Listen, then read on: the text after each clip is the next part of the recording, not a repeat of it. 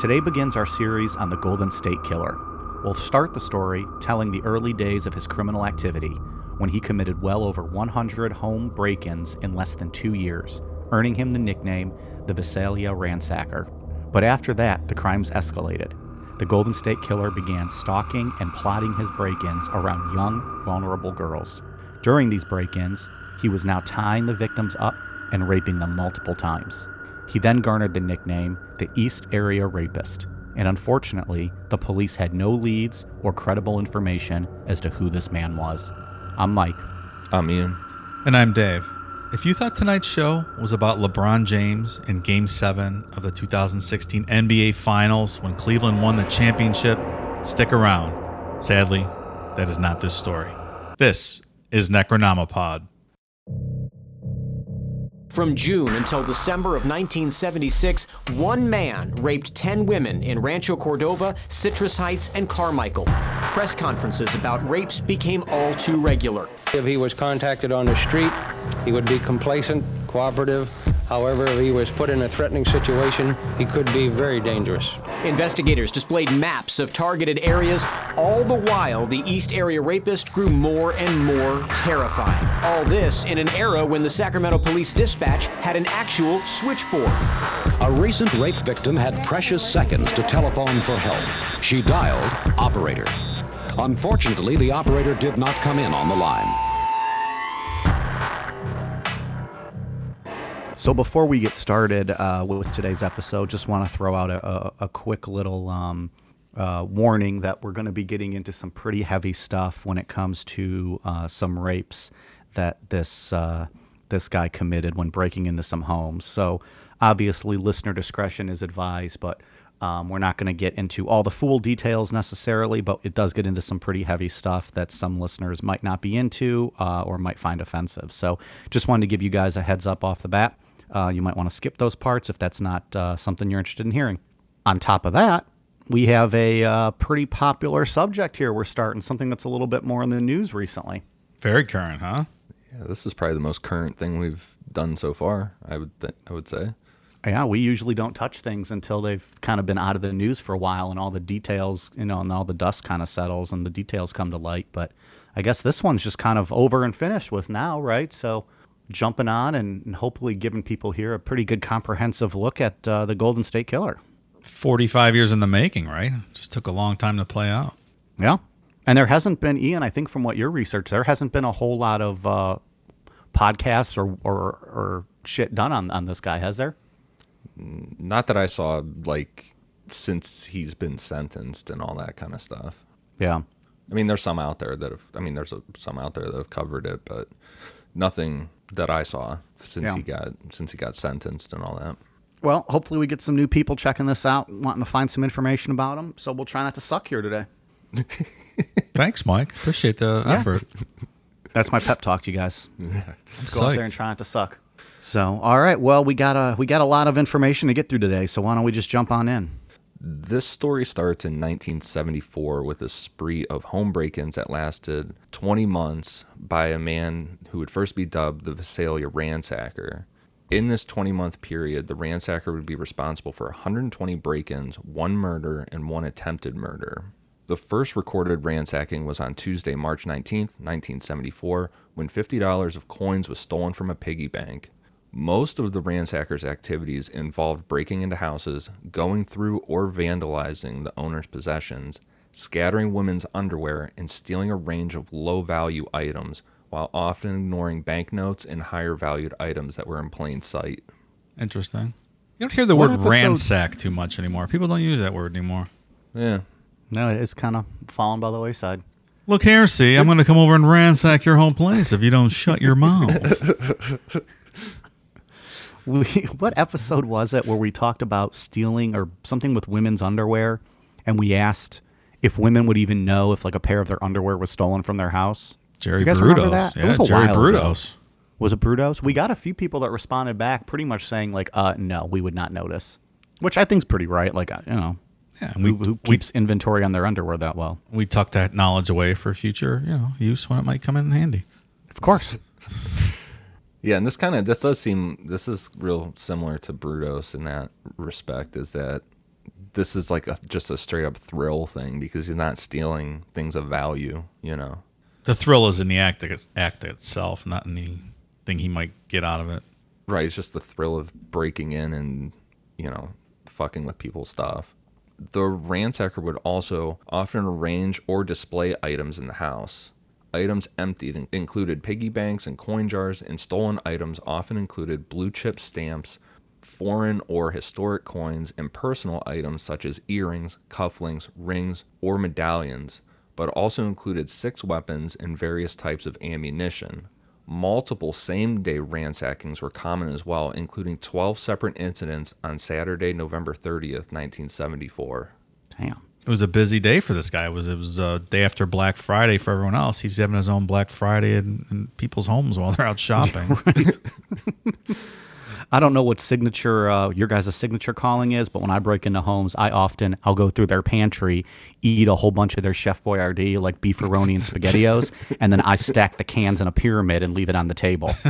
And you know, I'm like the the Chef Boyardee thief is what they call me. It's interesting. I found my house like that one night. I was wondering what the fuck was going on. Yep, that was me. Yeah, I figured. I ransack, ransacked your pantry. Common MOs of the burglaries included scaling fences and moving through established routes such as parks, walkways, ditches, and trails, attempting to pry open multiple points of entry, particularly windows, leaving multiple points of escape open, especially windows as well as house, garage, and garden doors, moving removed window screens onto beds or into bedrooms, placing warning items such as dishes or bottles against doors and on door handles wearing gloves to not leave fingerprints behind. Smart moves by this guy. I think a lot based on his profession that we'll learn later in the story allows him to think like this. Yeah. Yeah. After a spree of 18 months, the ransacker's crimes took a darker turn on September 11th, 1975. On this date, a man who is strongly believed to be the ransacker broke into the home of Claude Snelling, age 45, a journalism professor at the College of the Sequoia, and who had previously chased a prowler discovered under his daughter's window around 10 p.m. on February 5th, 1975, was awakened around 2 a.m. by strange noises in his home. Upon leaving his bedroom, Snelling shouted and ran through the open back door and confronted a ski masked intruder in his carport attempting to kidnap his daughter, who had been subdued with threats of being stabbed or shot. Snelling was then shot twice, staggered back into the house to his wife, and later died. God damn. After the shooting, the assailant fled the scene, leaving behind a stolen bicycle at 615 Redwood Street. After the murder, Beth Snelling, age 16, who was a cheerleader at Mount Whitney High School, underwent hypnosis in order to gather further details. The Visalia Police Department also committed more resources to apprehending the ransacker and a $4,000 reward was posted. Nighttime stakeouts were set up near houses that he had previously prowled, but the ransackings continued. if only hypnosis worked, this all could have been solved right then and there, and then we wouldn't have, uh, you know, had all these murders and rapes to talk about. Do you even science, Mike? I don't. I don't believe in science. So, so here's my question about this. So I looked it up. The population of Visalia was 50,000 people in 1975. So it's not a very big town. Why continue to operate in the same uh, location, you know, when they're clearly onto you at least a little bit and staking you out? It's, ris- Right. it's risky. yeah, that's Maybe that's just part of the thrill. Yeah, I think I think, and especially when we get into part two and we see how clustered a lot of this stuff is, I, I think a lot of it is the thrill, you know. And then we'll we'll get into in part two as well when the media starts reporting things that he doesn't do, then he turns around and does them. So I think it is a lot of thrill and a lot of uh, like you can't catch me type of stuff. Yeah, I believe it. Around 8:30 p.m. on December 12, 1975, a masked man entered the backyard of a house near where the ransacker had been reported to operate. When Detective William McGowan on stakeout inside the garage attempted to detain the man, the suspect shrieked, removed his mask, and surrendered after McGowan fired a warning shot. Okay, so we got him. The story's almost over. It's going to be a short one tonight. Yeah, right. However, after jumping the fence, he also pulled out a revolver with his left hand and fired once near McGowan's face, shattering his flashlight. Nearby officers rushed to aid McGowan, and the shooter was able to escape. Items collected as evidence included the flashlight, tennis shoe tracks, and dropped stolen items consisting of blue chip stamps and a blue sock full of coins. He so did this officer get a look at him then when he you know he took the mask off before he he ran away. So did they did he get did he see something at least? He did get a look at him, and that's when where one of the first sketches comes from. But Oh, okay. when he shot that flashlight, all the glass like shot up into the officer's eyes. Yeah. No, that would that would hinder. Mm, so close. Goddamn. I wonder how many Yeah, stories like this would we be talking about if not for, you know, a lucky break early on. Yeah, And- right. And that's like the luckiest break ever for this guy. I mean, he was he was caught. Yeah, he was done. Amazing. The Visalia Police Department, alongside the Tulare County Sheriff's Office and California Highway Patrol, investigated and slowly pieced together all of the reported incidents. Some incidents were not immediately reported, given their trivial nature, like stealing coins from piggy banks, or because nothing of value seemed to have been taken. However, given the voyeurism, the personal nature of the thefts, the focus on girls' photos or women's clothing, the deliberate ransacking behavior, or the theft of a pair of items, a darker motive seemed to be at play. And then people would find like pictures of their daughters moved around and things like that. That's creepy. So they anticipated it was going to escalate then based on that. Yeah, right around when they got the sketch. I mean, even leading up to the sketch, I, like I- the theme that it sounded like was like when that twelve, that stretch of twelve break-ins in one day happened. They're like, okay, this guy's escalating and he's going to get really dangerous. How is that even possible? Man, like boom, boom, boom. And you know. I, I watched some, uh, a couple of documentaries on this, and they, they had some of the victims, the pictures that they took back then. I mean, when we say ransacking, you mean fucking ransacking because there was shit everywhere over the entire house. it was crazy. Yeah, that's what. Yeah, you like purposely would just fuck with people's stuff and just throw it everywhere. It, it really was like his calling card. Like that's just what he wanted to do. He just wanted to leave a, a mess. Like you in college, but a different mess. Oh, I haven't left messes, Pally. Eight seconds worth. If I was lucky. That's if I had enough alcohol in me to numb me for a few seconds. Furthermore, given the number of Mount Whitney high school students targeted in the incidents, the location of the crimes around the College of the Sequoias, and eyewitness reports, investigators suspected a student may have been involved, and 21 of the 37 main suspects listed by police by late 1975 were teens. Despite physical analysis and the unusual presence or use of hand lotions, no sign of semen was detected at crime scenes. Well, Visalia is not by a naval yard, is it?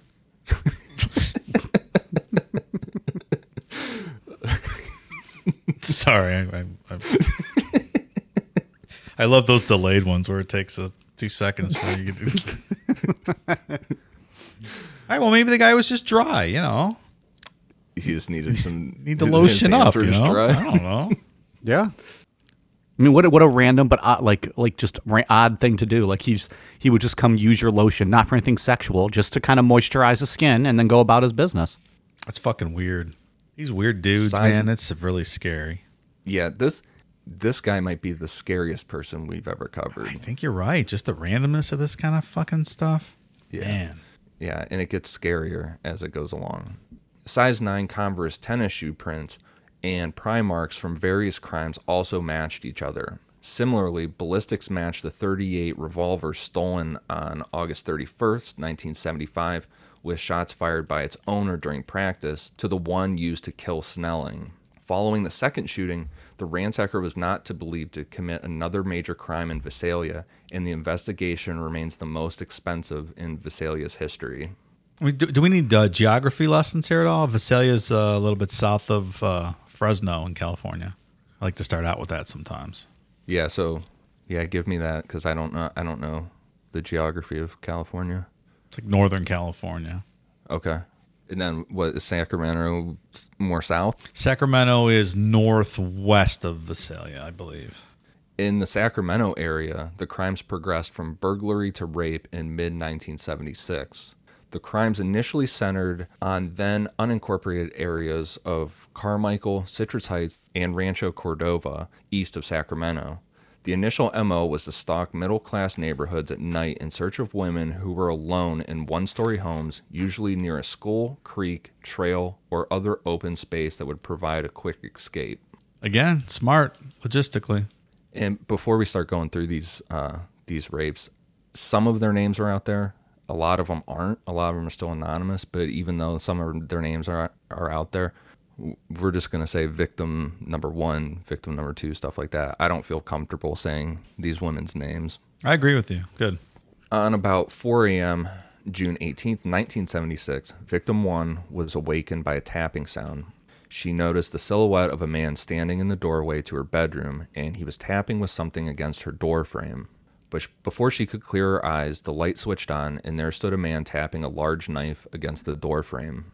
He was wearing a mask and gloves, dark t shirt, but was naked from the waist down. He was also visibly aroused. She pulled the sheets over her face, and he ran towards her, jumped on her, ripped the sheets off her face, and placed the tip of the knife at her temple and drew blood, God damn. speaking through clenched teeth in like an angry whisper. And that is something that happens in every case. That's an MO. That that's just something he does every time he talks. The angry whisper. Yeah, like just through clenched teeth. He doesn't open his mouth. Said, quote, if you make a move or sound, I'll stick this knife in you. I want to fuck you. He got off her and stood by the bed, commanding her to take off her nightgown. He then told her to roll over and tied her wrist tight with a pre cut rope, then went through the room and came back and tied her wrist again with one of her own cloth belts. He told her to roll over again and then raped her.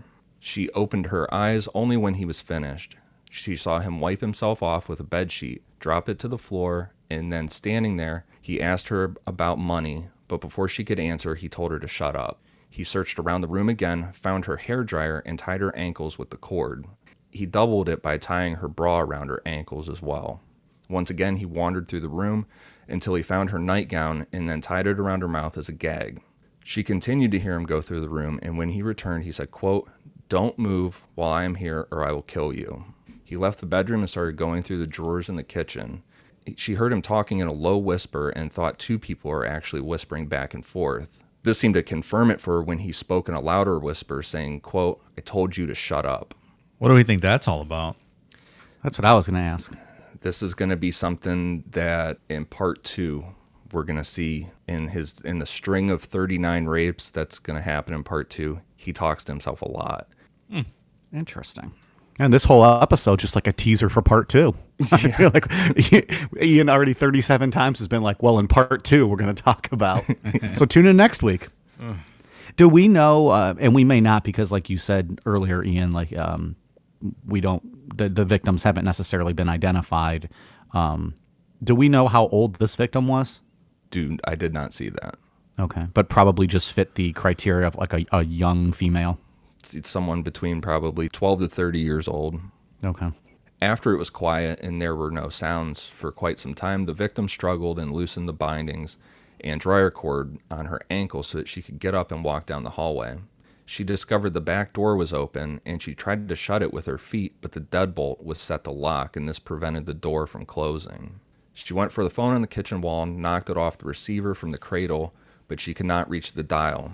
She then rushed down the hall to her father's bedroom, knocked the receiver off the cradle, dialed from numb fingers behind her back, and then from the floor spoke into the receiver. Man, it's hard enough to dial on a rotary phone, let alone you know tied up. Yeah. You guys, you guys I don't know wouldn't know, anything Dave. about that. I wouldn't though, know. so- yeah, yeah, yeah, Numb fingers too. Like God. My grandma had one. Yeah. Yeah, yeah. I bet. I my, bet. My grandma had one. Good. I remember That's a it. per- perfect punchline, Ian. Perfect punchline. My grandma had one. Moving on. Were those th- weren't those also the phones that rang really loud and aggressively? they were pretty loud. I think it had. Or a- is that a just like maybe the ones I've seen? Yeah, a couple volumes. Yeah, like I just remember them being really, really loud. Yeah, you could set it like loud or super fucking loud. I believe that's actually what it said on the phone. Yeah. Super fucking loud. Absolutely. And you'd have party lines where people shared the same line. What is? What do you mean? Like you share a line if you pick it up and someone because you split the cost of it. So someone down the street, one of your neighbors was sharing the same line, so you could pick it up and listen to their conversations. Ah, I didn't know that was a thing. Yeah. That's interesting. if you wouldn't need to make a call, pick it up and they're on it. You got to hang up and wait. Wow. So like, so if someone called that number, both phones would ring. No, I you didn't have the same phone number, so that would only ring through to your house, but uh, the Oh, okay. outgoing was Gotcha. shared. Yeah, You had to like wait for them to get off the phone. And, right. Wow. Okay. the description of the man was that he weighed about 160 pounds. He might have had dark hair, as the hair on his legs was dark. His legs were muscular, but lean muscular, and his penis was unusually small. The gloves were dark, and he never took them off in her presence. She estimated he was about 20 to 25 years old. He spoke through clenched teeth, barely moving his lips under the mask. She estimated he remained in the house for only 20 minutes. Investigators discovered the house had been ransacked, papers and other items strewn from the drawers. The victim's purse was on the back patio and its contents were scattered on the lawn. A block of wood and a bird bath had been moved and placed under the phone line that leads from the house to one of the telephone poles at the back fence. The man had stepped on it and attempted to cut the phone line. Cut marks were evident on the wire, but he was unsuccessful. There were also fresh cracks in the bird bath, which indicated it started to break underneath him, so he stopped. Hmm. How hard is it to cut a phone line? Unless he was just falling, like maybe he couldn't get his balance I guess. and couldn't get cut. I don't know. From here, he went to the back door where he worked the wood of the door jamb to pry the door open. Fresh wood chips were on the patio underneath the knob area of the door. Inside the hall bathroom, two towels were found to be balled up, and there was a Johnson baby oil bottle on the counter. The man had been in the house long enough to find them or brought the bottle and lubricate himself before approaching the bedroom to wake up the victim. The man, yeah, it's fucking gross. The man brought two pieces of pre cut rope with him for the bindings, and despite the ransacking of the house, nothing of value was taken. Awful lot of planning went into this. Yeah. Yeah, it did. Yeah. It's really thought out and detailed. Mm. Victim number two, age 15, was home alone with her sister, who's age 16. They were watching television until about 10 p.m. and then went to bed. Before going to bed, victim number two checked all locks and doors. About 2 a.m., she was woken up by a hand over her mouth. Through clenched teeth, a voice angrily whispered, quote, Shut up, I have a knife, and if you don't shut up, I can kill you. She was only half awake and rolled off the bed onto the floor, bumping the man's leg in the process. She ran out of the room yelling for her sister. The man caught her and hit her on the back of the head three or four times. Though she fell on the floor, she was still yelling for her sister, and he hit her a couple more times. And at this point, she decided to fake that she was unconscious. He told her to shut up, that he had already tied up her sister. She didn't respond to him and continued to fake that she was unconscious, but the man didn't believe her and got really angry, saying, quote, get your hands behind your back. Just the fact that it's a 15 year old makes it 10 times worse. Oh, for sure. Yeah, a lot of these first these first ones we're gonna go through are, are younger, you know, like I mean, they're all pretty disgusting, but then you remember the fact that these are still fucking kids. And just because it, it, I'm sure it ruins their sex life and, you know, going forward for Well, the rest of their that's life. what- it's just awful. Yeah, I was going to say that earlier, and then, uh, you know, it said that the girl estimated he was only in the home for about 20 minutes. So in 20 minutes, he single-handedly ruined this girl's life Yeah. forever. You know, and, and the kind of the physical, emotional, and mental stress she's going to have to live with the rest of her life. It's terrible. I think that's the biggest thing that sticks out to me throughout this whole story, reading through all these things, is the amount of damage this guy caused to people, like just the lives he ruined, and not just his victims, but just the so many people around, families. I mean, this guy is responsible for ruining hundreds of lives. Sure. So is he is he uh, in contention for the Mount Rushmore of biggest pieces of shit we've ever covered? He's got to be. A, gotta he's got to be, be yeah. number one, I think. All right. In all honesty. I don't know much about him, so I'm learning as we go through this. Surprise, surprise.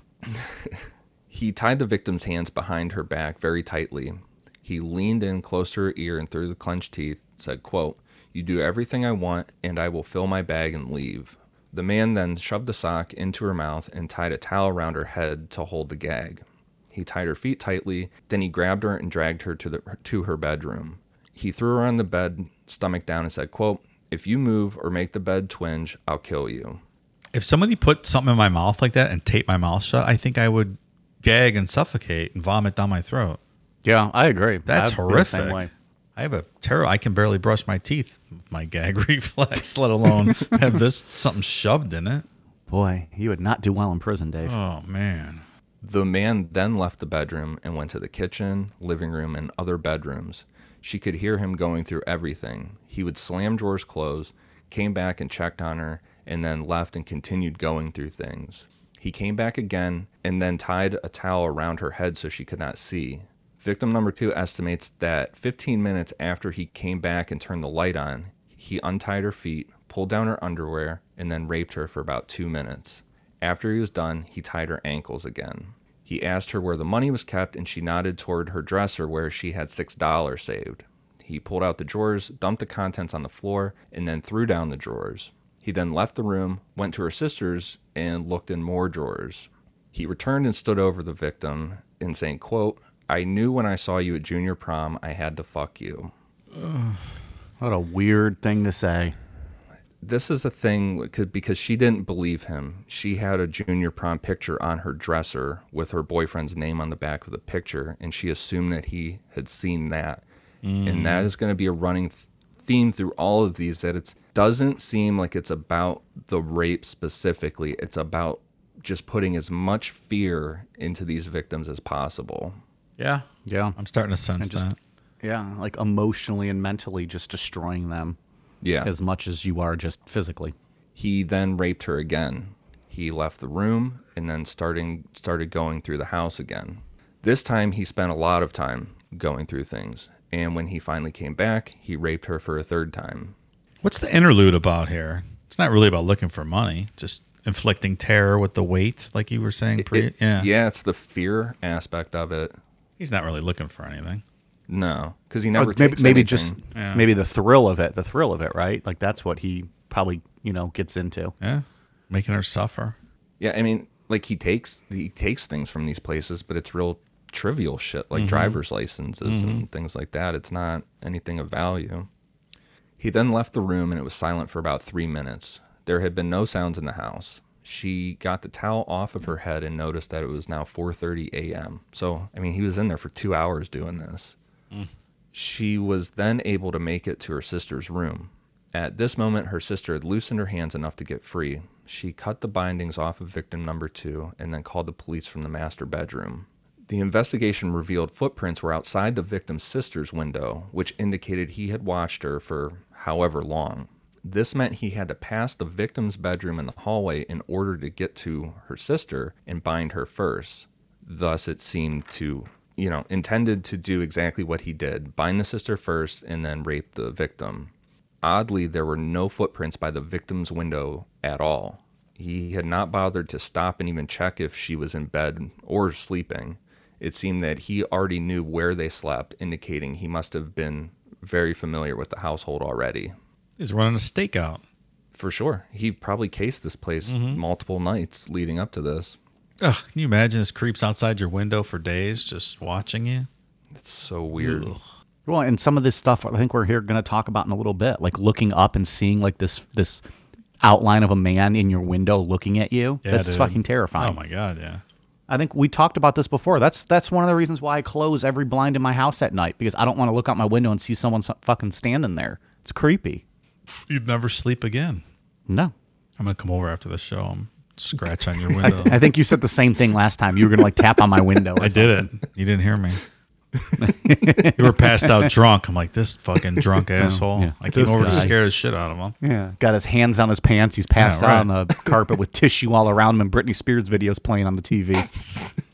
A spoon of couple spaghettios on your chin, just laying there.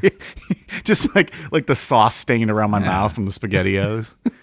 That's how Mike parties.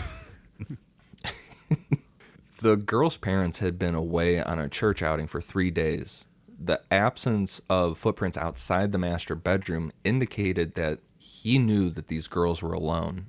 Four pieces of string of equal length had been used to tie the victims. It did not match any in the home, also proving he had come fully prepared to bind two people. Two empty beer cans were found in the kitchen. Both girls insisted they did not come from the house. Since neither reported smelling beer on his breath, he may have just relaxed and drank them after he was finished and before he left. There were no other footprints found, so there was no hmm. accomplice. And this guy brings his I- own I- beer to toast himself afterwards. Creepy. Yeah, right. That's what like I was thinking about. Like, imagine being in. I mean, you can't imagine being in this situation because none of us would would be this sadistic and fucked up. But like, you're able to just go like relax and sip and have casually have a couple beers. You know, while you're breaking into a home and committing these heinous crimes. Like that's just that's crazy. Probably no elevated blood pressure, just nothing. Right. Yikes. The footprint impressions indicated that the man was wearing a type of hiking boot, and scuff marks on the inside of the back fence indicated that he left over the fence. So, I mean, just two rapes in, you're already getting similar MOs as the Visalia ransacker burglaries. On August 29th, 1976, the 12 year old daughter of, uh, of a homeowner was awakened by a breeze stirring the wind chimes outside her window. The window was near the head of her bed, and when looking up towards the chimes, she saw the head and shoulders of a ski masked figure at her open window. Oh my god, what an absolute nightmare. Yeah. See, this is what I mean. Like that's fucking terrifying. This man started to attempt to pry off the screen. Upon noticing her, the man stared straight into her eyes, but he didn't immediately move. Instead, according to the witness, he just slowly lowered out of sight. Oh my god. This is horror movie stuff here, man. Oh, this yeah. is real creepy. She ran to the master bedroom where her mother was sleeping. Her father had left for work at 10:30 p.m. and was not home. She woke up her mother and told her a man with a ski mask was at her window trying to get in. Her mother ran to the bedroom and looked out into the backyard but couldn't see anyone. And at first, her mother wondered whether or not she had a bad dream or something. The 12 year old girl insisted it was a man with a mask and he was trying to pry off the screen. Her mother went to the living room and looked out the back sliding glass door and again could see no one. Her mother decided to wake up her older daughter, who was age 15, in her own bedroom. Her older daughter was initially uninterested and just suggested that they call the police and she went back to sleep. she was she was having none of this. yeah. like, call the fucking police. Why are you waking me up? Instead of calling the police, the mother and 12 year old went back into the girl's bedroom. Upon entering, both saw the masked man at the window. After seeing them, the masked man turned and disappeared toward the back fence. The girl and her mother ran to call the police, but in their panic, they forgot to close the window. While waiting for the police to pick up, both of them heard the chimes and drapery rod crash. Within moments, the masked man stood behind them. He commanded them through the clenched teeth, quote, freeze or I'll kill you. Hang up the phone now. That, the balls on this guy to come back in when they're on the phone with police. I know this would not happen in today's technology because you know back then there's no caller ID or anything. You know, I mean, as soon as you call nine one one, they got your number and everything. You right, know, right. But yeah, And also, also this is a uh, right out the front door scenario, not waiting to call the police. yeah, I guess yeah. I see the guy running for the back door. I'm running out the front. Yeah, to a right. to a neighbor's house Yeah. immediately. Yeah. Yeah, in hindsight, that's probably the best option. The woman immediately hung up the phone, and as the masked man came close to her, she fought back. He began to hit her in the head until she fell to the floor. Although she was laying on the kitchen floor, she was still conscious. He ordered them to get into the living room. When there, ordered them to sit on the couch. You know, obviously, the mom's begging him to leave them alone as he pulled out a cut towel from the back of his belt saying quote i only want your money he grabbed the woman's arms and pulled them behind her to bind them the woman didn't believe he was there for money because he was naked from the waist down so she kept fighting back Good for mom. she broke free and ran for the door. The man ran after her and started hitting her on the head repeatedly. She grabbed the door handle, opened it, and ran outside with her daughter close behind. Screaming for help, they ran across the front lawn to the next door neighbors, and the masked man went across the street. Having heard everything in the house, the 15 year old had taken the screen off of her window, got out, hopped the fence, saw her mother and sister running across the lawn, and followed them. Their neighbor opened the door, and all three made it inside to safety. God damn. Mm. Another neighbor across the street noticed four people running from the house. One, a man, ran across the street and crouched behind the neighbor's bushes. The other three, all women, ran across to their neighbor's house, one screaming for help. She reported that the male who ran across the street watched the other three enter the house, then he stood up and just casually walked away. That's that like that's what like Dave said earlier. That's like horror movie shit. Like that's exactly what like Michael Myers. would Yeah, do. dude. And plus, Yeah, he doesn't sense of freak out. Yeah, he just stays Yeah. calm. We'll be right back. We like to drink beer, a lot of it. After a long night of drinking and talking crime and conspiracies, there's nothing that wakes us up and gets us ready to start the day better than Just Brew Coffee. With a great selection of roast levels to choose from, you're guaranteed to find one that suits your style. Small batch roasted to highlight the unique features of each coffee bean, Just Brew Coffee caters to both casual and hardcore coffee drinkers alike. Since 2010, Just Brew Coffee has worked tirelessly to perfect the roasting process and technique, which has resulted in seriously delicious, always flavorful, and never bitter tasting coffee. If you're already drinking JBC, raise your mug. If you're not, raise your standards. Check out their online store at youjustbrew.com and up your coffee game today. Use code NECRO15 to receive 15% off your order of two pounds or more. And remember, they roast, you just brew. Today's episode of Necronomipod is brought to you by Beardology. There are a lot of imitators out there, but there's only one place I buy my beard oil.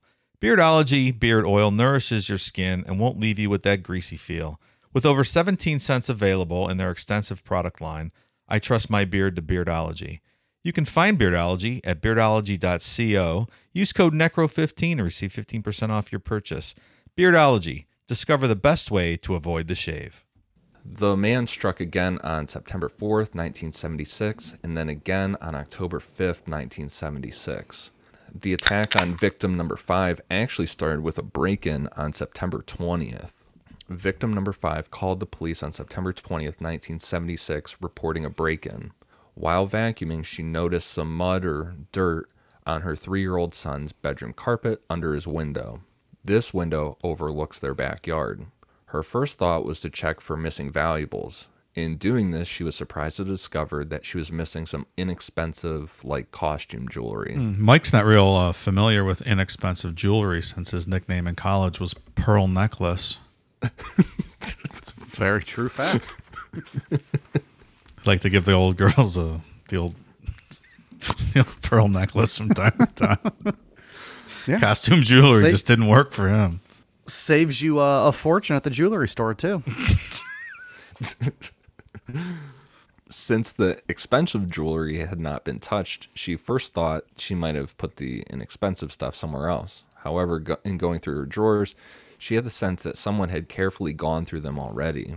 Upon going into the backyard with the responding officer, she accompanied him to her son's bedroom window where the deputy noticed that someone had stepped in mud under the window. He also noticed pry marks on the screen and window lock and the blue sock in the backyard. The victim recognized this sock to belong to her husband. That is creepy as fuck right there. Yes. Hmm. And just that going in your drawer and noticing something is off and you can't really place what's off. It's eerie. Yeah, that It's would an be eerie weird. feeling. That'd be odd.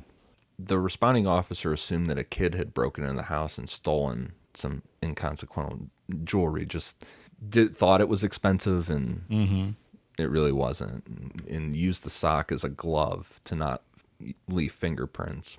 And like I was just saying, like since nothing of value was taken and there had been no vandalizing, this seemed to the woman this seemed like a reasonable a reasonable thing.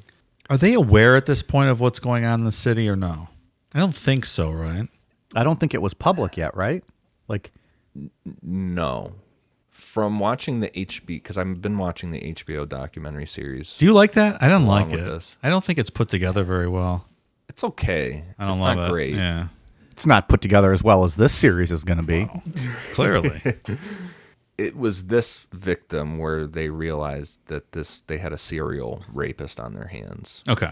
So I'm just thinking in, in that scenario, maybe she'd be a little more hesitant if she knew what else was going on in the in the in the area. I don't even know what scenario means. It's your loss, pal. In questioning her about anything unusual, she stated that she was getting hang up phone calls for about two weeks. There was someone on the other end, but they wouldn't speak, and then they would just hang up. She continued to receive hang up phone calls. However, as the calls continued, she began to get nervous.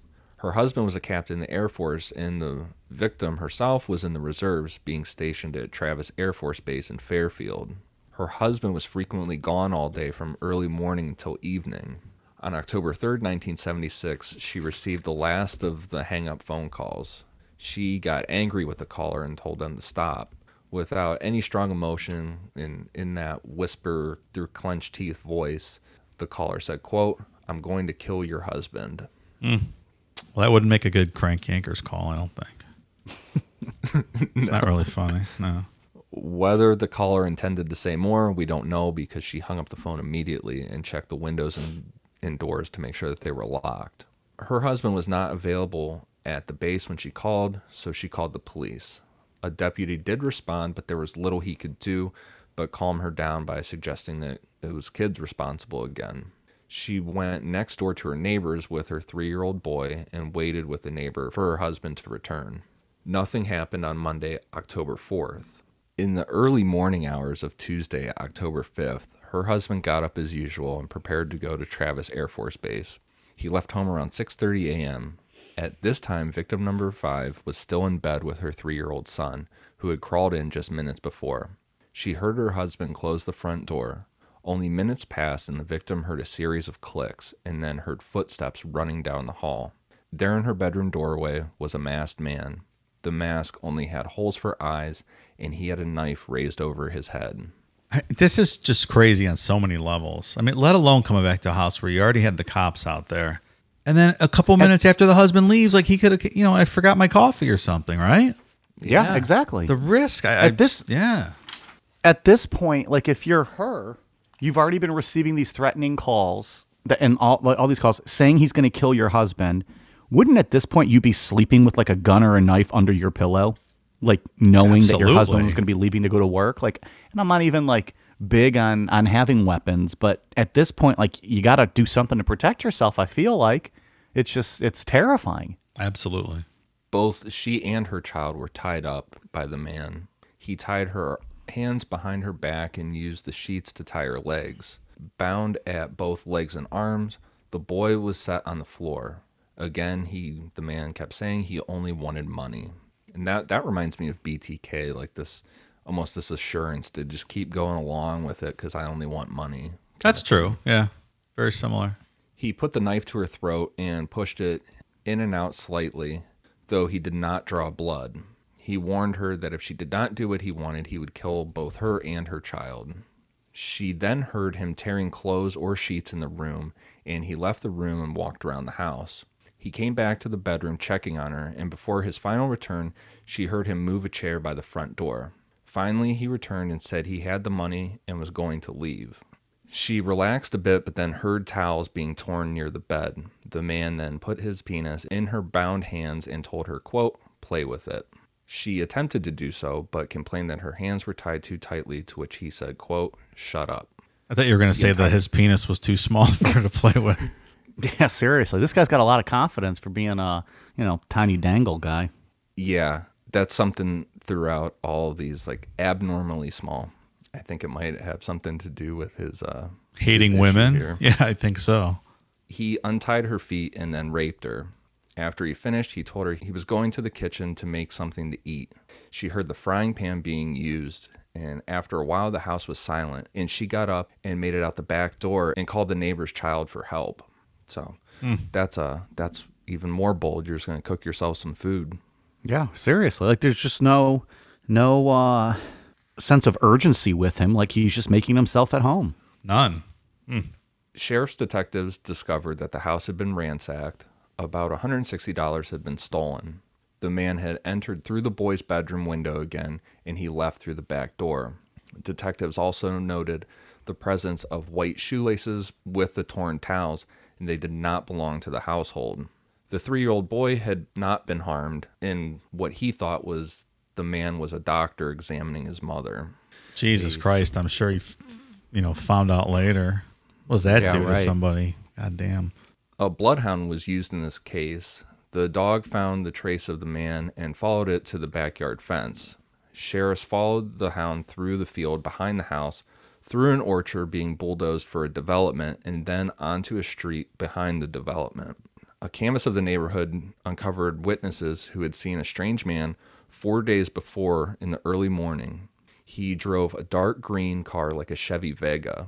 In one encounter at 6:15 a.m. a few days prior to the rape, a homeowner stood on her porch and was surprised to see this man stare back at her from her driveway.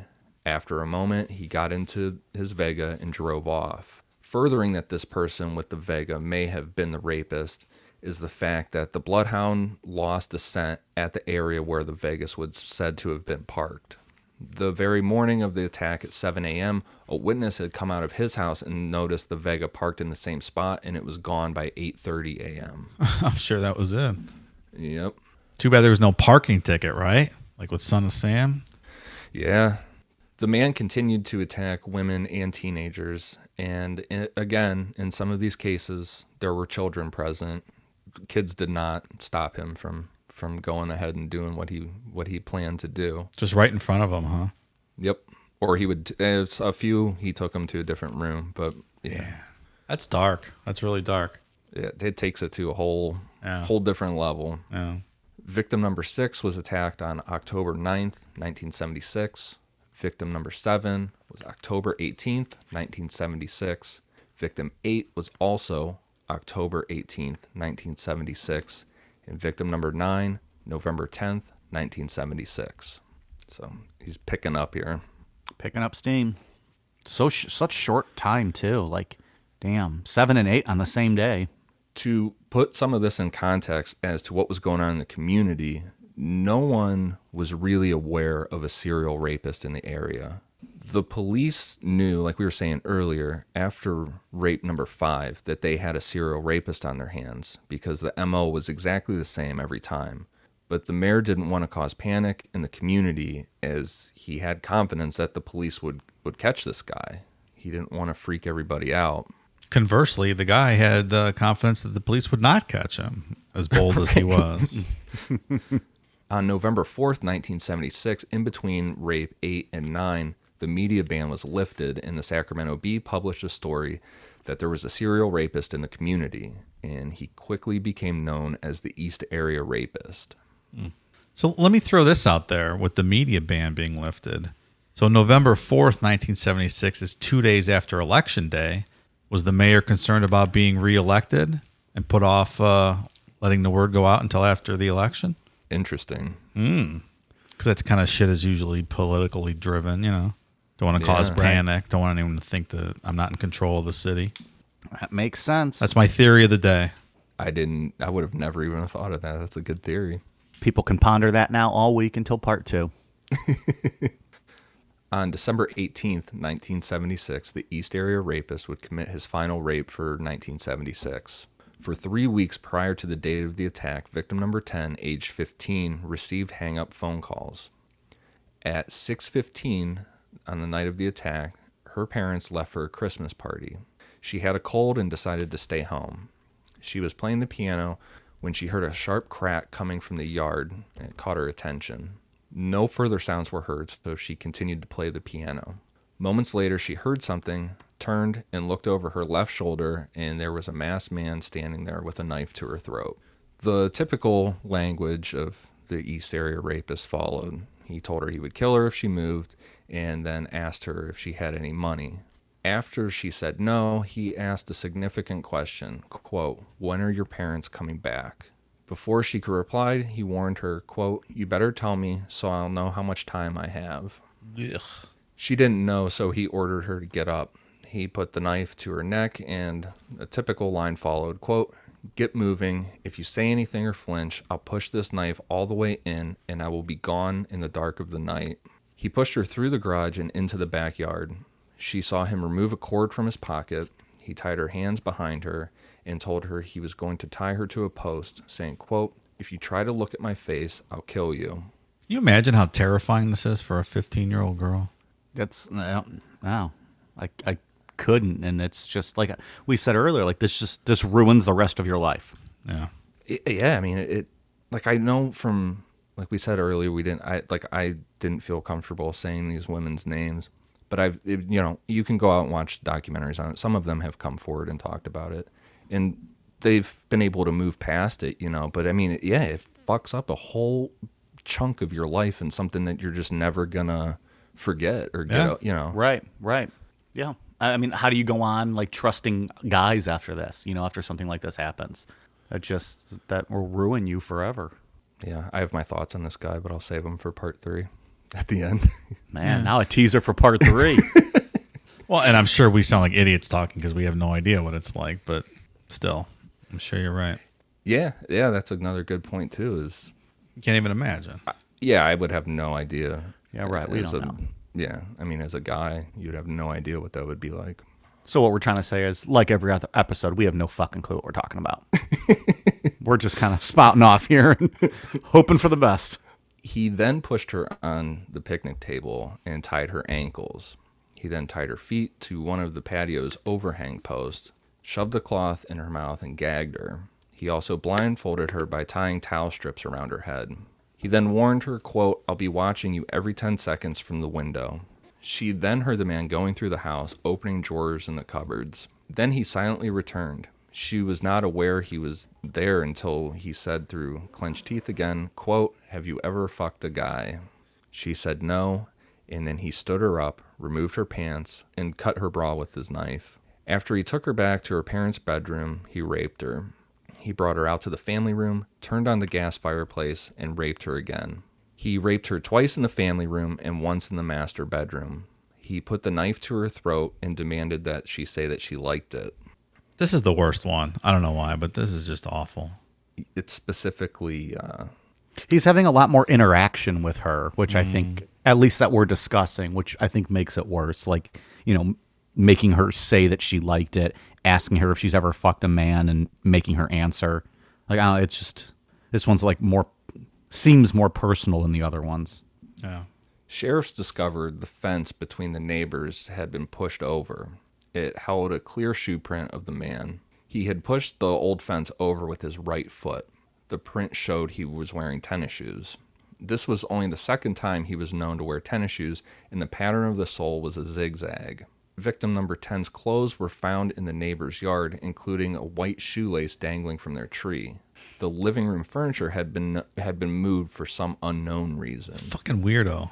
Yeah, and I know from watching something with her talking about this whole thing, she thought that because he moved it towards the fireplace, she thought initially that he was just going to like burn down the house or something. Mm. After a crackling sound had been heard by the victim, which seems to be the fence falling down under his foot, there was little time before he was in the house and by her side. However, investigation proved that he had tied the victim up with her sister's shoelace. Thus, the sounds that caused the victim to stop playing were either him in the house preparing things in advance, or more likely, he had entered the home before and took the shoelaces before coming back that night. So that's a whole different ball game at that point. If he already broke into the house once and then came, you know, took Right. the binds now mm-hmm. and then came back with them. Investigators noticed that this victim was the first to have hair above her shoulders. All previous victims had long hair. However, a portrait of the victim on the wall showed her with long hair. She had only recently cut it. This picture, according to the parents, had been moved and they had no explanation for this. This asshole has a type, huh? Wasn't there something with Berkowitz where he liked a particular type? So the women walking around New York City were wearing wigs or dyeing their hair.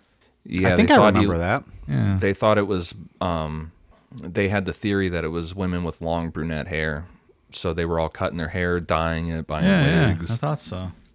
A band aid was found on the picnic table, and it contained a spot of blood that did not belong to the victim. The blood was tested, revealing it was type A. As in case number nine, victim's neighbor had also had a daughter in similar age. Both of these residents had- had been receiving hang up calls for three weeks. The man did not cut the phone line, and victim number 10 had gotten free after the man left and dialed the neighbors, who came over and cut her bonds. Police were no closer to catching the rapist, and the community was starting to panic.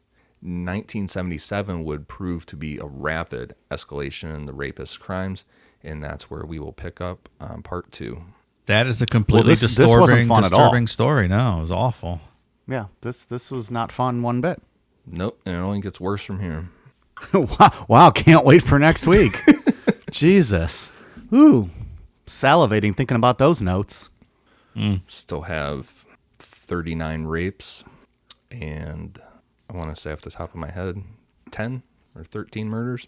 God damn. He's a prolific son of a bitch, this guy. And he just keeps gaining more and more nicknames too as we go through this. Yeah. Obviously, none as none as cool as Screen Door Intruder, but still. so, all right, I want to end this one uh, uh, on a little bit of a happier note, something a little bit more fun. That's why I was quiet the last couple minutes, because I was over here scribbling notes down for what I was going to ask you guys. So I apologize. Working on the fly, one- buddy. Applause. Yeah. Yeah, Nice I'm job. trying. That's great. I, well, well, this has been a heavy episode, and you know we didn't have a whole lot of fun during this one. Obviously, it's you know it's a disgusting story. So I got a few topics here. Uh, one, two, three. We got five of them. I'm going to give you a list of things, and in each category, you you can keep. You have to keep one. The rest are gone forever. Okay. yes. So number one, chain restaurants. You have to keep one, and the other three are gone forever. Applebee's, Olive Garden, Outback Steakhouse, Red Lobster. What are you keeping, and what what three are what, just what are you keeping? Not keeping any of them. Nope, that's not the game. This guy. also, shame on you, Olive Garden. I don't give a shit what people say. Olive Garden is fucking phenomenal. That's what I It would is keep good. Olive Garden. I get so pissed when people are like, "Oh, it's Olive Garden. It's not authentic Italian." Fuck you. It tastes amazing. It tastes good. And I I've been to Little Italy in Cleveland. There's delicious, authentic Italian food. But get over yourself if you hate Olive Garden. I'm sorry. I- it's fucking delicious. It's not delicious. It is absolutely delicious. I do enjoy the lunch of unlimited salad, soup, and breadsticks, but the There's the salad- regular I agree. food's just not great. I, I agree. That, That the, being uh, I- I, don't think I've. Applebee's, Olive Garden, Outback Steakhouse, Red Lobster. I know you ain't choosing Red Lobster. so Ian, Ian and I were both. uh, Are we both Olive Garden guys? Yeah. Yeah, I love Olive Garden. I have no shame in admitting that. I, I think it's delicious. I agree. Well, some things, some things. I have had not good things there, but I've had good things there also. Hmm. That five cheese penne is fucking bomb. Well, Dave, come on, you got to pick one here. I I'm gonna pick Olive Garden too because I like going to have their six ninety nine lunch. Okay. Oh, so I didn't know you were answering there. All right. Well, that's a clean sweep for that one. I'll take it. All right. Here we fun. go. This. Co- coffee places. You got to keep one. Starbucks, Dunkin' Donuts, Tim Hortons, Caribou Coffee. You keep one. I keep Dunkin', I guess. I, I would keep Starbucks because I like that nitro brew coffee. All right. Well, we're gonna go three different answers because I'm ta- ke- keeping Tim Hortons. I fucking love Tim Hortons. Yeah, we don't have those up And- here though. There's one. Uh, I think they built one down in Ashland. That's the closest one now. But uh, they, I think they have the best breakfast food of those places. All right, I got three more here. Hopefully, these are fun ones. Fast food. We might have already just done this one, but anyways, Wendy's, McDonald's, Taco Bell, Arby's. It's a tough one. I'm keeping Wendy's. I could have guessed that one. I'm keeping Taco Bell. Yeah, me too. It's tough between Taco Bell and Wendy's, but I'm keeping Taco Bell. All right, staying on the food thing. Keep one. Tacos, pizza, cheeseburgers, wings, chicken wings. Mm. Tacos, pizza, burgers, wings. Keep one. I'm keeping wings. He's over there. This is an impossible. Dave, I'll give you a minute. I'll give you I'll give you a minute. This was tough for me too cuz I love chicken wings, but in the end I have to go with pizza. I just I love pizza too much. But wings that would that pains me cuz I love chicken wings. What was the third option? It was tacos, pizza, burgers and wings. Burgers. I do love tacos. Ta- coming from the guy who said Mexican food's overrated. Oh, I like tacos. it's not Mexican food. Kind of is. Well, I mean it is. I go with pizza. Sorry, tacos. Pizza. All right. All right, last one. You have to keep one of them, meaning they're just around. I don't know what it means exactly. Golden State Killer, Richard Ramirez, BTK, Timothy McVeigh. You have to let one live then. Live or that, yeah, I guess. One of them like lives, the other three are put to death. Doesn't mean the one who lives is free, but he's just alive. I would let Richard Ramirez live, I guess. Yeah, I'm with you, man. Of scumbags. Yeah. I'll keep, you know what? uh, I was the same way. Yeah, Richard I'll Ramirez. keep him. Yeah. I try to think of the four scuzziest people, and that was just off the top of my head what I thought of. Of course, this is what I'm doing while Ian's trying to tell us a story, and I'm supposed to be listening. so, all right. Well, that was all I had. That was uh, that was my fun for the night. I, I enjoyed that interlude. Thank you. Yeah. Well, Uh, now I want some tacos, though, buddy. even though you picked pizza, Even though I picked pizza, I want tacos. well, you can go to Taco Bell, which you saved, so technically you could do that. I might go. Yeah. Um, I do like going back to the, the chain restaurants. Olive Garden has those wonton tacos on that the appetizers. Those are actually pretty fucking good. I really like those. I think I've ever had those. Pretty tasty. Pretty, pretty, pretty good. All right. We got anything else? Uh, Ian, you got anything else you want to throw in here for part one of uh, Golden State Killer? Uh, no, I think I'm good on it. I'm Good. Hopefully, no one was upset that we didn't name the victims, but I And just we- didn't yeah. feel comfortable doing it. Just something I just didn't. I didn't feel like it added to the story to give out people's names. Well, and I think- rape. and like you we had t- kind of talked off air in this situation i think what 90% of the victims that we talked about today are we we don't know their names or have their names so it really i don't know if it made sense to just list one person um, but you know just trying to be respectful to people and you know not give out their information given the horrific experiences they've had with this piece of shit dave you got anything else Uh, no, not really looking forward to next week. no and then the week after that as well Come on, man. quite a fun July we got going on here. Um, all right. Well, we got some Patreon shout outs. Again, we are at patreon.com slash necronomipod. We have a $1 tier, a $5 tier, and a $10 tier. There are um, different perks for those uh, those different levels. Check it out, patreon.com slash necronomipod. We have some new patrons to give shout outs to. So thank you very much to Olivia, naive, the Naively Optimistic Podcast, Brad Stanton, Jason Browning, Chrissy, uh, Offivos, Andrew Thompson, Aaron Badkey, Kyle Gillespie, Ashley Bernhardt, uh, Louise Sabalos, Sabelos, Louise Sabelos, probably. Sorry if I butchered that. Laura Patterson, Dana Buhner, Michelle Nelson, PH Death, Ginger Beck, Daisy B, James, Mike Ossenbergs, Jordan Lane, Jennifer Brown, and Scott Cucks. Scott Cox, Thank you, you, you fucked that guy's wife last week, didn't you? Yeah, but that's that's why he's got that name. In all fairness, it is spelled differently, but you know Oh, we all right. allowed that. Yeah, coming soon to Cucks across America. Yeah. Because you were banging his Spin wife, off. making him watch, and then you made him sign up for Patreon as you were doing his wife, oh, right? oh God, this is all from bonus content that people aren't going to get. But this is see, this is jokes that you will understand if you're on Patreon.com/slash Necronomipod and you're at the five dollar level and listen can listen to our bonus content. All kinds of spin-off shows possibly coming your way. You never know. So, anyways, but thank you very much to Scott and to everyone else who signed up uh, to become patrons. We really appreciate it. Patreon.com slash Necronomipod. Yeah, just joking, Scott. Ian- Sorry about that. Now this guy's gonna come fucking kill me because he thinks I'm banging his wife. Ian uh, and Dave will love it because Dave wants to see someone get their ass kicked, so he's just gonna never laugh the whole that. time. Come on. Keep your penis out You of tweet- guys' you tweet- wives. You tweet Angie Overkill every day asking her to come beat my ass. Ian, what do you got for us? For iTunes, I have one for Von Vredes Bird and Mooney719. Thank you guys for the awesome reviews. All right. Uh, we are on Facebook, Instagram, Twitter, YouTube at Necronomipod. Uh, feel free to give us a follow. Um, let us know. You know, we appreciate your guys' feedback, your thoughts, your if you have uh, any recommendations for show ideas. We're always keeping a master list. I think we have we've probably mentioned this before. Five years worth of material currently on our master list. So uh, you know, we'll get to things eventually. We're just kind of plowing through here. So, anyways, we are on the socials at Necronomipod. Uh, also, merchandise available on Amazon. Just go to Amazon and search Necronomipod, and I believe uh, all of our stuff is back up there, right, Dave? It is, yeah.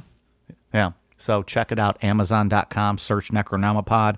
There's T-shirts, uh, men's t-shirts, women's t-shirts, long sleeve shirts, hoodies, all kinds of good stuff there. We got the stickers So- on the website too. Stickers on our website at necronomipod.com as well. We have a cool little three pack available for you guys. And there's more, I believe, more designs coming soon to Amazon uh, that we'll have available. So check it out. All right, you guys ready for a cool down beer? Cheers.